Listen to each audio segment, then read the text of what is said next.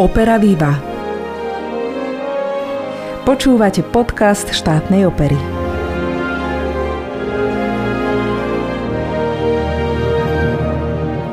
Milí poslucháči, vítam vás pri počúvaní ďalšieho vydania nášho operného podcastu. Moje meno je Alžbeta Lukáčová a dnes sa budem venovať zdanlivo nehudobnej téme. Hovorím len zdanlivo, lebo reč bude o budove Národného domu, v ktorom už 62 rokov sídli štátna opera. O tejto kultovej stavbe, ktorá v Banskej Bystrici stojí od roku 1929, sa budem rozprávať s mojím milým hostom, architektom Igorom Teplanom. Vítajte u nás. Ďakujem pekne. Národný dom je stavba, ktorú pozná asi každý bansko-bystričan. Je považovaná za takú jednu z dominant nášho mesta. A ja začnem trochu osobne. Ja si pamätám z čias svojho detstva, za socializmu ešte, že to bola taká reštaurácia, kaviareň, ktorá bola otvorená vtedy, keď už nič iné otvorené nebolo a že tam chodili čašníci s rukou za chrbtom a nalievali polievky z takých tých kovových nádobiek. Nevedela som ešte vtedy, že vlastne to divadlo, ktoré tu máme, že je súčasťou tejto budovy. Dnes je to samozrejme inak. Aká je vaša asociácia na Národný dom? Moja taká rodinná asociácia je tá, že môj starší brat absolvoval stúžkou v Národnom dome a máme to tak pripomenuté, lebo tým, že tie spolužiaci všetci mali tú garderobu a točil sa tu taký slovenský trojdielný seriál, teraz neviem, ako sa to volalo, Ďuro Kukura tam hral a Labuda. Priznám sa, dávajú to každé Vianoce. Mama to veľmi rada pozera, lebo tým, že tí študenti boli vyzbrojení, tak potom nejaký 2-3 týždne po tej stužke to robili kompars do toho filmu alebo do toho seriálu. Takže ak sa pýtate na takú asociáciu, tak toto. A už potom z detstva, ako však chodili sme ako bansko deti do opery, či sa nám už páčilo alebo nepáčilo, boli to také hromadné akcie tak to si tiež pamätám ako Čerda Káča, to bola taká prvá opera. A pre mňa je to ešte tým zaujímavé, alebo poviem to, že ja som vyrastol na cestách nemocnici 9, to je činžák od srdiečka pre Bansko Bystrčanov prvý zo spodu. A tam mali byty, tam boli štátne byty, aj zamestnanci opery tam bývali, tak cez stenu býval pán dirigent Javora, pán Tarasovič, flautista, pán Sedláček, flautista. No menilo sa to tam, aj, aj pani Darolová, pani Plecita, to boli zase šéfka baletu, šéfka zboru. To sú mená, ktorí sú určite tí starší zamestnanci budú pamätať. Takže aj takto sme mali ten kontakt s operou, aj cez tie osobné vzťahy, že žili sme s tými ľuďmi spolu a mnohí ešte pani Tarasovičová, nebojím pánovi Tarasovičovi, takisto býva v tom istom dome, v tom istom vchode ako moja mama, tak sa stretávame tam dodnes. Poďme ale k tej budove. Dnes ako architekt s dlhoročnou praxou, ako sa dívate na tento objekt? Je výnimočná naozaj táto budova? Tak určite, že je výnimočná pre Banskú Bystricu, lebo to bolo to také kultúrne centrum. V tom období, keď to vzniklo, bol to taký dozvuk takej celoslovenskej, alebo možno by som povedal celoeurópskej vlny, kedy už aj tie provinčnejšie mesta pocitovali potrebu vybudovať kultúrny stánok. Vznikali tzv. mestské reduty, spomeniem Bratislavsku tu, pozná asi každý, veľmi pekná reduta je aj v Spiskej Novej Vsi. A mesto malo takisto, Banská Bystrica, takúto ambíciu vybudovať niečo podobné. Ale asi je to nejaký taký bystrický fenomén, že my sme takí trošku liknavejší aj dneska, aj vtedy. Takže v Banskej Bystrici sa to dosť naťahovalo, až potom bohužiaľ prišla prvá svetová vojna, tieto plány išli bokom. Ale zase v polovici tých 20. rokov sa tie myšlienky oživili, až nakoniec prebehli architektonické súťaže a na základe rôznych dohôd, rokovaní bol vybraný pán architekt Beluš ako mladý slovenský architekt a bol poverený vlastne vypracovaním projektovej dokumentácie na Národný dom. Mm-hmm. Čiže nebol to vlastne výsledok takej tej konjunktúry prvej Československej republiky, ale tie plány podľa toho, čo hovoríte, boli vlastne už staršieho dáta. Tak tá myšlienka bola určite staršia, tá konjunktúra zrejme musela prísť nejaká finančná, ekonomická, čiže už koncom tých 20. rokov asi tomu aj tak bolo. Takže mesto pristúpilo k tomuto ono aj počas e, toho samotného projektovania, čo som mal možnosť v štátnom archíve pozerať, aj je to tak známe, že aj počas toho ešte aj pán architekt Beluš menil niektoré koncepcie v tom projekte, takže veľmi, veľmi ťažko sa dneska hovorí, čo je vlastne pôvodná dokumentácia a dneska už aj treba rozlišovať, čo je pôvodný stav a čo sú nánosy od toho roku 1929, lebo vieme, že začiatkom 60. respektíve koncom 50. rokov prešiel Národný dom významnou prestavbou, najmä v tej časti, kde sa dneska nachádza opera.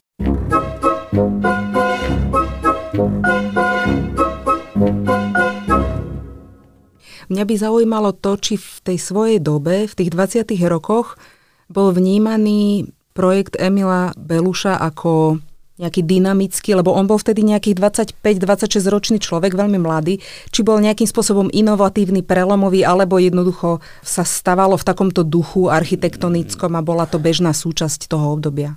Ja poviem prvú vetu, že určite bol ťažký ten projekt pre architekta Beluša. Tá doba bola taká dynamická v tom, že naozaj sa tie kultúrne štýly menili, najmä po tej druhej svetovej vojne, čiže už skončila, ak hovoríme o architektúre, definitívne secesia a nastupoval tak skromne funkcionalizmus.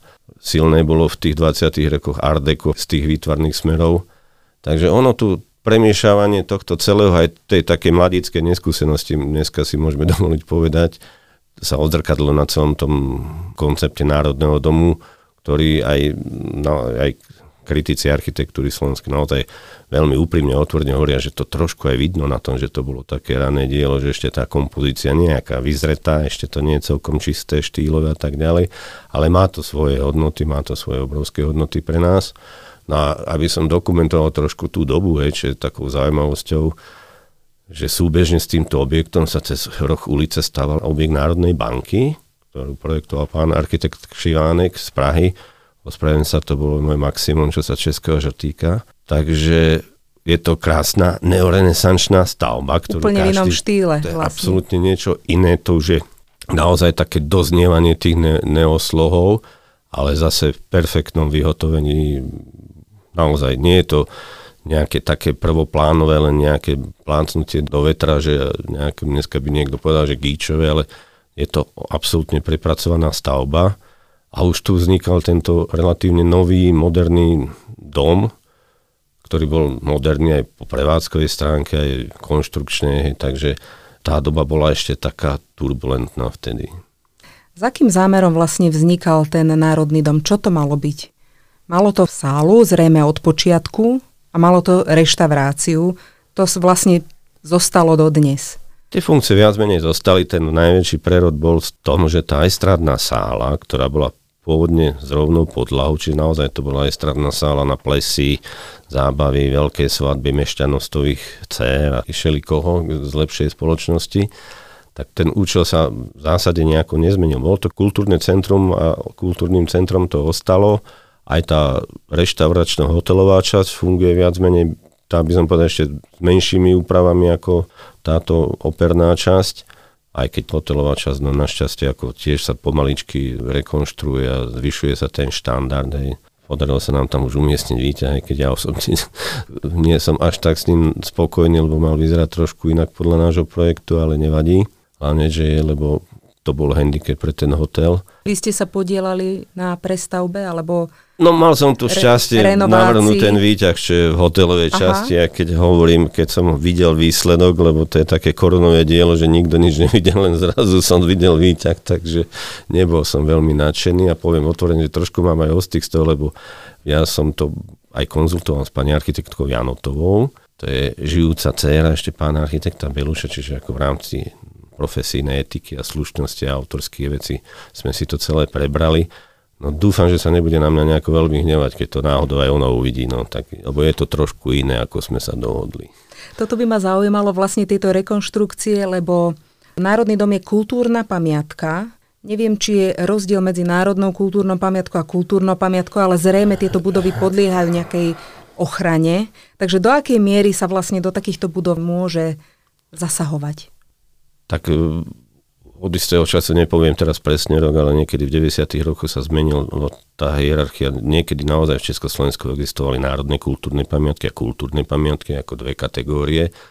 V Banskej Bystrici boli tie národné kultúrne pamiatky, hradný areál a tie, takéto významné, od okolnosti aj pamätník SMP, ale tam bola trošku viac ako architektonická taká politická motivácia. A toto sa zegalizovalo v 90. rokoch. Dneska máme všetko národné kultúrne pamiatky, že tým pádom oni podliehajú určitému režimu vo vzťahu k krajským pamiatkovým úradom, čiže pokiaľ sa projektuje, tak to konzultujeme s pamiatkovými úradmi. Dosť sa natrápime s tým, ale je to dobré, že sú tieto objekty chránené. Čím je Národný dom výnimočný alebo špecifický z architektonického hľadiska? Pre bežnú verejnosť by som povedala, ako operné divadlo je to trochu metúce, lebo ľudia očakávajú taký ten barokizujúci štýl, alebo ako to nazvať, že, že je to také zvláštne tie strohé línie, ale to je asi súčasťou toho tak, slohu. Kto bol v Sydney, tak má tiež iný názor na operu, alebo kto bol v Kodani, alebo dneska veľmi taká ostatných takých budov je Hamburská filharmónia, takýchto divadelno-filharmonických objektov, tak to už s barokom veľmi nie. Ale tento objekt, tak ako som už povedal, že tie niektoré detaily sú naozaj veľmi zácne, najmä preto, že ich osobne navrhol pán architekt Beluš a to aj také veci, ako sú osvetľovacie telesa, ktoré sa niektoré ešte zachovali. Samozrejme sú tu veľmi kvalitne navrhnuté a Také už, tie kubistické už, svetla? To by, no, niekto povie kubistické, ja by som skôr povedal, že ardekovské. Mm-hmm. Hej, to, čo som hovoril, že skôr mm-hmm. je to mhm. také ardeko ako kubizmus, aspoň mm-hmm. v mojich očiach, môžeme o tom s nejakými kolegami. Čiže tie boli pôvodne vlastne tam Áno, áno, niektoré, ako aj e, existujú zachované zo pár výkresov v archíve, naozaj vlastnou rukou architekta Beluša nakreslené, podpísané ceruskové výkresy sú v štátnom archíve, keby niekto veľmi chcel, tak som si aj odfotil niektoré, tak Takže mám ich aj nafotené, tak e, naozaj o veľa detailov sa dá hovoriť, neviem, či toto je priestor na takúto Môžeme debatu, niektoré lebo, spomenúť, lebo možno uh, ľudia si sme, nevšimnú. Sme bez toho vizuálneho áno, kontaktu. Áno. Hej. Čiže tak, ako som povedal, impozantný taký vstup do tej opernej časti, kde naozaj, to je ešte by som povedal taký dozvuk e, neoslov 19. storočia, čiže stĺpový portikus, schodisko, to sú také znaky od toho klasicizmu cez tie neosloji, či to s funkcionalizmom až tak veľa nemá spoločné, no ale zase je to očistené, nie je to vyzdobené, nie je to nejak e, tvároslovne okrášľované, čiže je tam použitý kvalitný materiál, sú tam travertínové obklady v exteriéri, v interiéri, čiže všetko toto je tam odčitateľné z tých prapôvodných návrhov alebo z tých originálnych návrhov architekta Beluša sú tam charakteristické stropy napríklad, hej, čo si málo kto možno všimne, sú to také trámovo-kazetové prestropenia, však pomerne veľké vzdialenosti prestropené, sú také, by som povedal, charakteristické pre ňo, lebo sám si pamätám, 5 rokov sme chodili po takýto strop na fakulte architektúry v Bratislave, čiže veľmi podobná koncepcia, veľmi impozantná vstupná hala, niečo podobné je aj tu. A na tej fakulte architektúry to ešte by som to tak zásobené, že naozaj je to impozantný priestor, takže to sú veci, ktoré dávajú hodnotu tomu objektu a ktoré by sa mali zachovať, nejak opatrovať. Hej. To, čo som povedal, že, že niektoré veci sú také ranno problematické, naozaj niektoré treba možno ešte doladiť aj dneska. A to sú ktoré? To by ma zaujímalo. No už napríklad ten samotný fakt, že v tom 29. roku sa postavila hotelová časť bez výťahu, to už bolo trošku také akože aj na Slovensko. Možno sa mohli nejako bansko bystričania dopred tomu, že, alebo nejak nájsť nejaké groše. No a potom ono aj tie ďalšie roky priniesli rôzne prístavbičky aj do dvora, aj tu z tejto južnej fasády vlastne pre operu. Hej. Tak sú také veci, ktoré sú na debatu. Ale zase boli tu veľmi pekné veci, ktoré už dneska bohužiaľ nie sú. bansko bystričania si pamätajú, v kaviarni boli okná, ktoré boli dvojdielne tak, ako sú teraz tie velikánske obloky a ten spodný diel sa vysúval hore, čiže kaviarňa ostávala prepojená s tou terasou, ktorá vonku aj dneska funguje.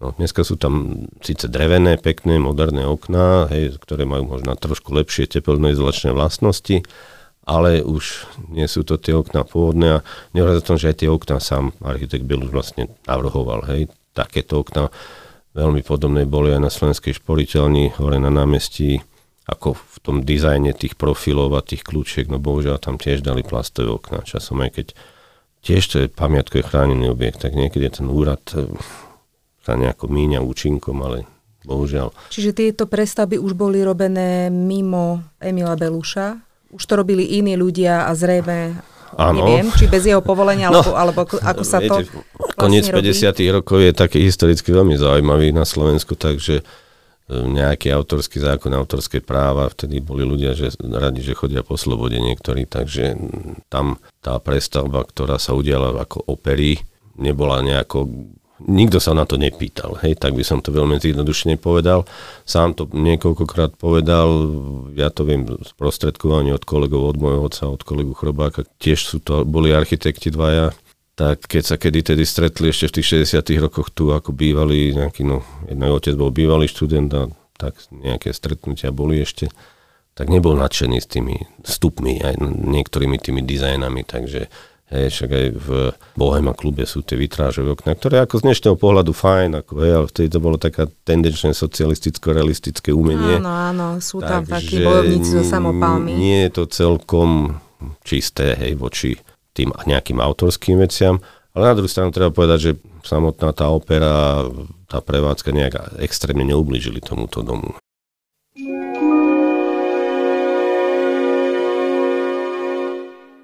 Keď hovoríme o tých zmenách a tých nánosoch, ktoré postihli Národný dom, tak takou zaujímavou, že niektorí Bystričania si možno pamätajú, aj keď to už musia byť veľmi veľkí pamätníci, že vstup do kaviarne bol z nárožia od e, Národnej banky celá kaviareň bola vlastne dlhá, ešte dlhšia o dve okenné osy, o dve okenné tráve. Až tých 60 rokoch, keď sa budovala aj opera, alebo prebudovávala opera, tak v tých dvoch okenných osiach sa vložil medzistrop, čo je terajší priestor vstupu do hotelovej časti, taký ten nižší, to zase každý zaregistruje. Čiže už dneska je kaviareň kratšia ako bola. A zase je taká historická zaujímavosť, že v rámci toho Medistropu bola galéria, ktorá bola otvorená do kaviárne. Čiže tu si mnoho Bystričanov pamätá. A tá tam aj je ešte, nie? Tie priestory sú tam, teraz je to tako medzi štádiu, lebo je snaha tých prevádzkovateľov, ktorí tu tam teraz tú galériu obnoviť. Čiže dostať to tak do takéhoto pôvodného medzistavu, vieš, ktorý tam pôvodne nebol, potom tam bol a zase tam nebol, lebo sa zamurovala tá galéria myslím si, že bola obľúbená medzi Bystričanmi, tak teraz e, a sa to podarí, že tá galéria sa otvorí celkom, teraz už je tak na poli otvorená. Už keď boli tie dva ročníky toho Bystrického operného plesu, tak už sa tam v tom ostatnom ročníku aj sedelo. Aj keď je to ešte stále také celé improvizované, tak veríme, že prevádzkovateľia, aj keď teraz asi mali ťažké obdobie, čo sa financí týka, tak e, azda trošku skultúrne aj tú už takú trošku ošúchanú tú kaviareň. Ale stále má svoje čaro, stále má svoj krásny priestor prevyšený jedinečný v Banskej Bystrici aj v rámci Slovenska nie je veľa takých priestorov. Ja som sa nespýtala ešte na obrazy, ktoré sú vlastne aj v interiéri tej opernej časti, aj v reštaurácii Flachého obrazy tie boli vlastne pôvodnou súčasťou, alebo to sa tam dodatočne inštalovalo? Tak toto ste teraz, neviem, či máme dobré informácie, lebo priznám sa, že nie som si istý, že či sú od flachého obrazy. Aha. To ako... Tak sa to pani, traduje. Ani pani doktorka Kubička, úprimne povedať, nevieme veľmi presne, kto je autorom, aspoň ja mám tak, takú žitú informáciu, že stále sa potom pátra, ale nie sú pôvodné. Sú presne z toho obdobia tých konca 50. rokov, kedy sa udiali tie prestavby. Lebo to, čo som aj spomínal, že tá kaviareň bola dlhšia a teraz tie tri plochy sú také pravidelné, čiže aj to dokazuje to, že vznikli už vtedy, keď bola kaviareň skrátená a vtedy sa vymalovali.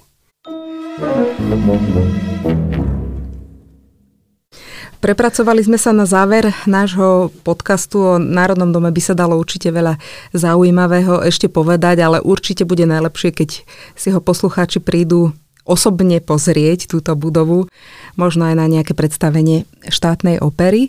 No ale zakončím tak ako vždy a to je tým, že vám dám dve také otázky, ktoré dávam každému. Čo si prajete vo svojom profesijnom živote a čo v tom osobnom? Tak u mňa je toto ťažké, čo ste sa teraz opýtali, lebo my to nemáme nejako až tak rozlišené. Priznám sa ako kreatívni ľudia na voľnej nohe, profesijný osobný život, ale ten osobný určite prvorady, že tak to, aby sme nejako v zdraví dožili aspoň penziu. A verím, že my to dožijeme a ja mám tri deti už dospelé, tak aby sa im darilo, aby žili tie svoje životy, aby sa mali lepšie, aby mohli povedať to, čo ja hovorím, alebo čo si nejak cítim dneska, že žijem lepší život, ako žili moji rodičia, určite. Aj po takej ekonomickej stránke, aj po takej spoločenskej. Máme viacej tej slobody, viacej možností, aj keď nie je to ideálne. Hej, mnohé veci, z mnohých vecí sme sklamaní aj my, z tých očakávaní niektorých sme museli veľmi rýchlo vytriezveť, ale to, čo som povedal, platí. Ja som spokojný, šťastný človek, žijem lepší život ako moji rodičia a prajem to aj svojim deťom, aby žili lepšie. A v tej profesijnej stránke, no tak my sme zvyknutí na takú tú nejakú neistotu, že dneska tá robota je, zajtra nemusí byť, ale je to na nás, aby bola, aby sme sa snažili a aby sme zase, keď už ju máme, aby sme ju spravili dobre. Ďakujem pekne, nech sa vám darí vo všetkom. Hosťom podcastu štátnej opery bol architekt Igor Teplan. Dovidenia. Ďakujem, dovidenia, do počutia.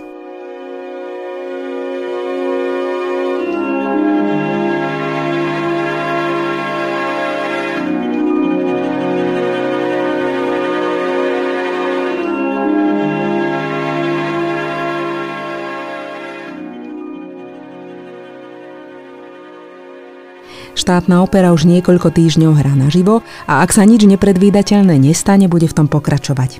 Uvádzame podujatia v sále nášho divadla a paralelne s nimi aj naďalej ponúkame platené online predstavenia na portáli návštevník.online.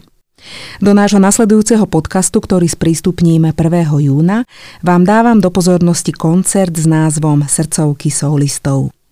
Tento názov vystihuje jeho obsah, lebo sa predstavia úplne všetci solisti nášho divadla a v klavírnom sprievode Ildiko Balogovej zaspievajú árie, ktoré sú ich srdciam najbližšie.